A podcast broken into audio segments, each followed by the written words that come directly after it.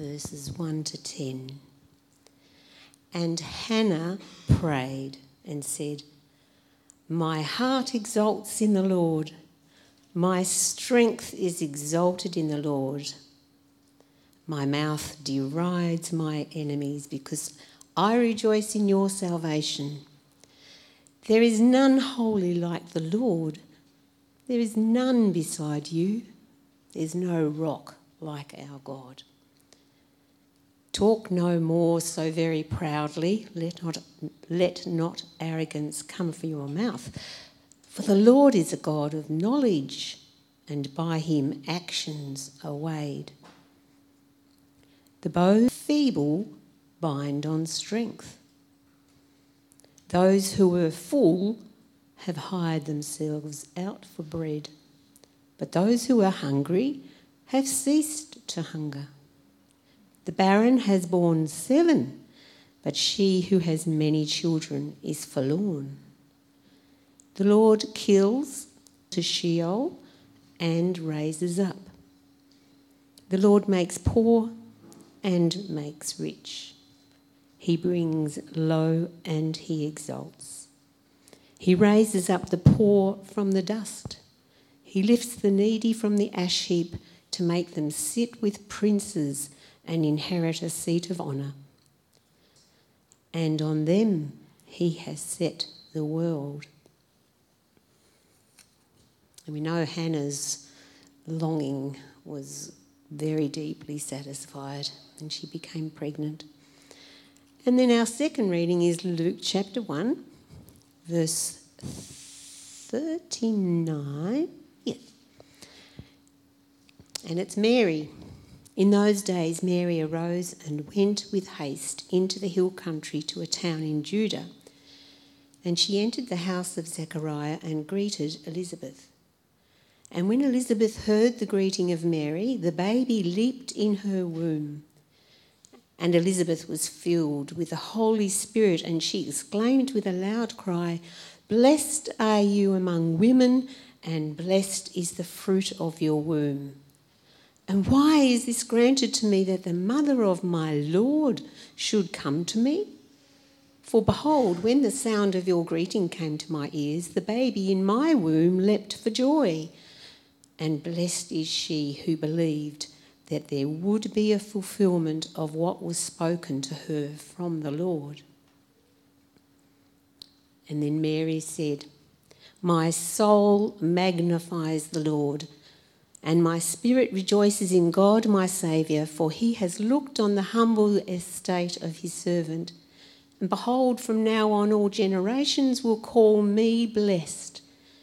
For he who is mighty has done great things for me and holy is his name. And his mercy is for those who fear him from generation to generation. He has shown strength with his arm. He has scattered the proud in the thoughts of their hearts.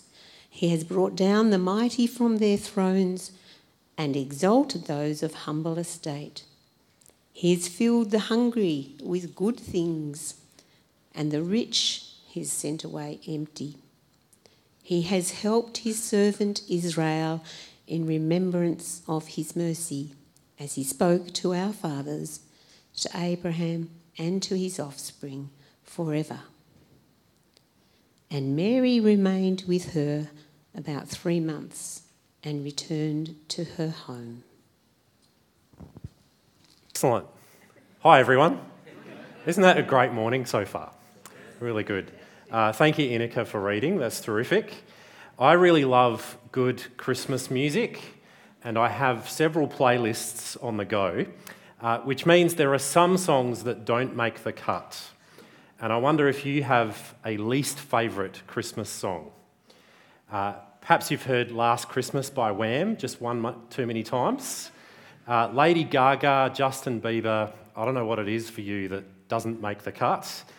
Uh, you may feel differently, but I came across this album uh, just recently, and it would have to be the worst one I've ever heard. Uh, it is Christmas in the Stars, Star Wars Christmas songs featuring R2D2 and C3PO. So please believe me that it's truly awful. And uh, in the office, Philippa suggested that I play a bit for you. And that was a, just a flat no. So I dare you to go and listen to it the, in the car on the way home. See, the original Christmas songs are actually far better.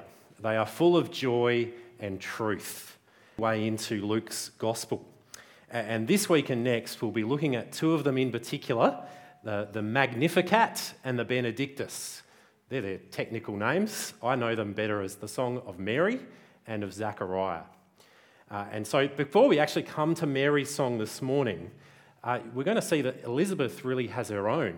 Uh, it, and it's part of, a, uh, and it was introduced by the angel Gabriel's visit to Zechariah in the temple and then to the young Virgin Mary in Nazareth.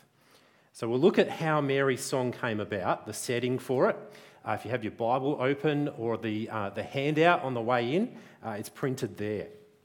So we'll f- look at true joy to start with. Uh, you can just imagine this interaction, can't you?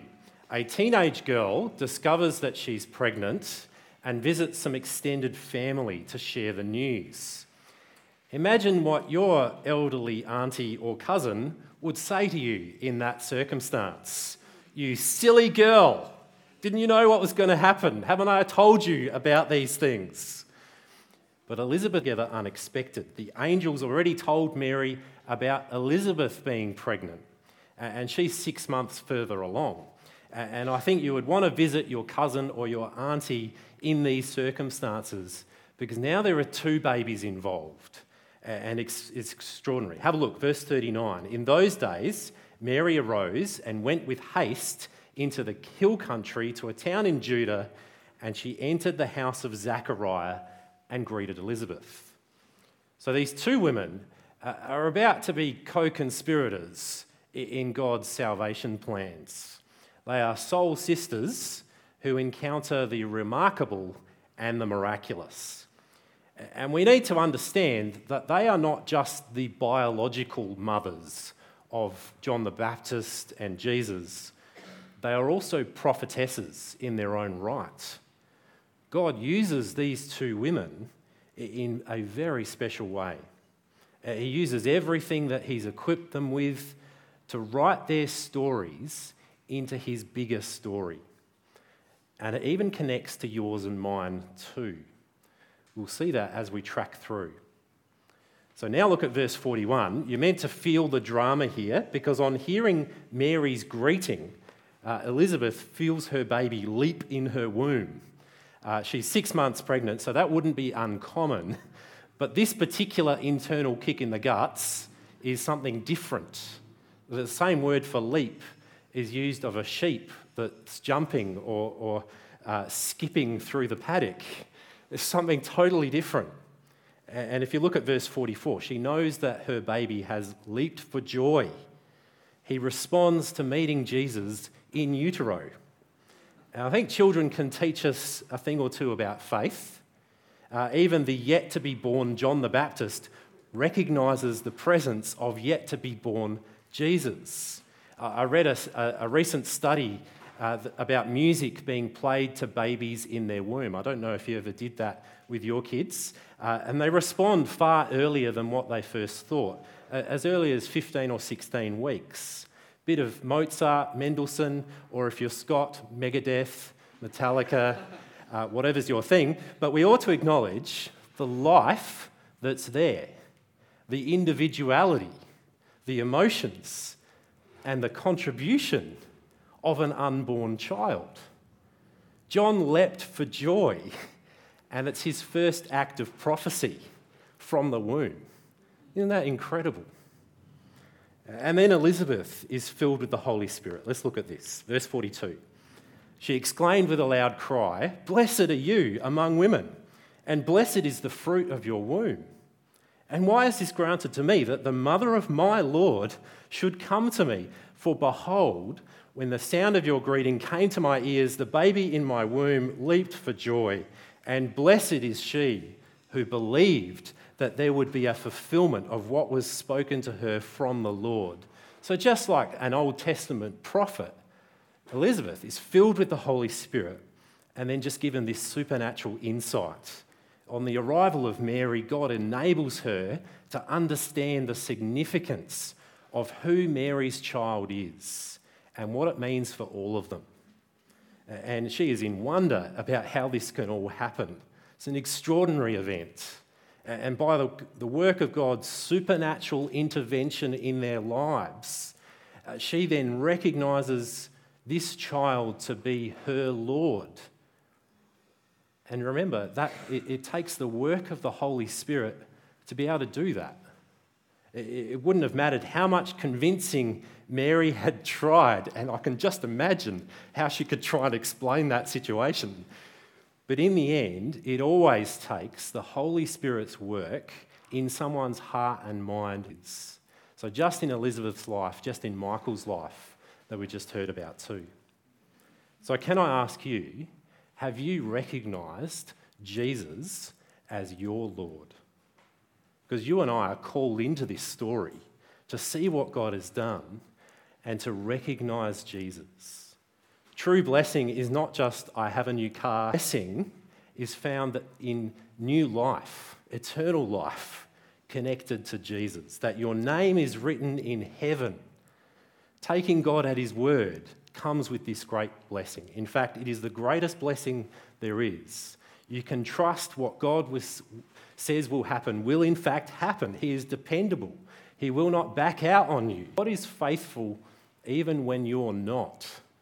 His grace is far greater than your waywardness, your faltering, your half heartedness in your faith. What God begins in your life, He finishes through to the very end. And so He kept His promises to Mary.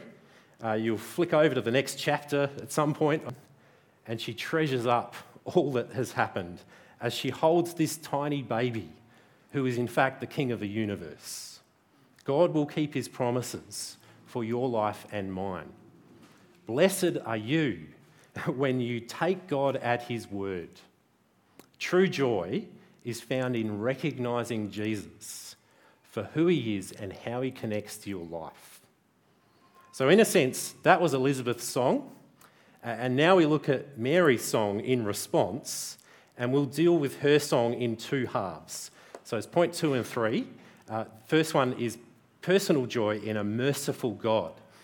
My dad was telling me the story of his church organist in a little Scottish village where he grew up. And he was likely the only musician for miles around. And so he had a, a limited repertoire, to put it lightly. Sunday after Sunday, without fail, as the congregation came in and, shuffled into their pew, he would be playing pretty much the only song that he knew. I'm dreaming of a white Christmas. Every Sunday, without fail. That'd be torturous, wouldn't it? I'm very thankful for a great music team. Uh, it's much better than that. Uh, but this is a much better Christmas song uh, from Mary. This isn't sort of cheery sentimentalism. This is authentic and biblical from her. And we heard earlier from Hannah's song in 1 Samuel chapter 2. And it's almost like Mary had been reading that on the train on the way to Elizabeth or on the donkey or whatever, uh, meditating on God's promises then leads to a, an eruption of joyful praise. See, reading the Bible produces fruit in your life. God uses it to work in you and to bring. So here we see a response to all that's happened so far. She's put together all the threads of history are coming together in her story. My soul magnifies the Lord, and my spirit rejoices in God, my Saviour. You look at how personal that is. My soul, my spirit, my Saviour. Mary recognised her need. She needed grace and forgiveness, just as you or I do. And the other thing is here is that faith is meant to be a personal thing like this. It's a reality between you and God, not just ideas, but a deep conviction that this is real for me and God is my Saviour. His mercy is for me. My innermost being finds utter joy and hope and freedom and peace in God's mercy to me. Uh, and that said, the fact that it's personal doesn't mean that it has to be private. Uh, Elizabeth and Mary share this together, and it's meant to be shared with those in your life, the people God has put next to you. It's an inner truth that declares something like this a, a light that isn't hidden but shines in the darkness. So it's a total self thing, saying, All that I am magnifies and praises my God. And that joy comes from a deep sense of understanding what it is that God has done for her. Uh, so, verse 48 He has looked on the humble estate of his servant, for behold, from now on, all generations will call me blessed. And God lifts the humble, those who recognize their neediness and their unworthiness. There's nothing that you can do on your own to bring this salvation to, to be. It is what it means to be poor in spirit or meek. It's to recognize that you need God in your life. And then verse 49 For he who is mighty has done great things for me, and holy is his name. He is mighty to save, he is at work in his world, and he is perfect in all that he does. So, this is about a personal joy in God's mercy for me. And I wonder if you notice what is being offered to you uh, here in verse 50. See, his mercy is for those who fear him from generation to generation. It is particular, it is only for those who fear him. And it goes back to Hannah, that Old Testament believer who was also trusting in the coming of Jesus when she said, I rejoice in your salvation. See, this declares the scope of this salvation. God's mercy extends through history to Mary and even on to you and me today. The offer is there. Uh, our problem is we often live with, with little fear of God. We live as if He's not there, or not mighty, or not holy. And that is why we need His mercy. Sin is fundamentally living in God's world without any reference to Him at all, pretending as if I am the master of my own destiny, the ruler of my life, and I'm the final, final arbiter of what is good and right for me. I'm the God of my life. That was what Michael was saying about before he came to faith. To fear God is to recognize the folly of that and to respond to God's call to, in your life. This mercy is achieved through Jesus' death on the cross. Uh, you could have a look later at 1 Peter chapter 1.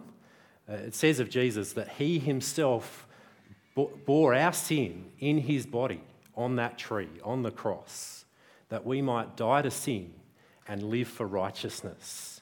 He is the ultimate servant who humbled himself and went to the cross to secure this for us.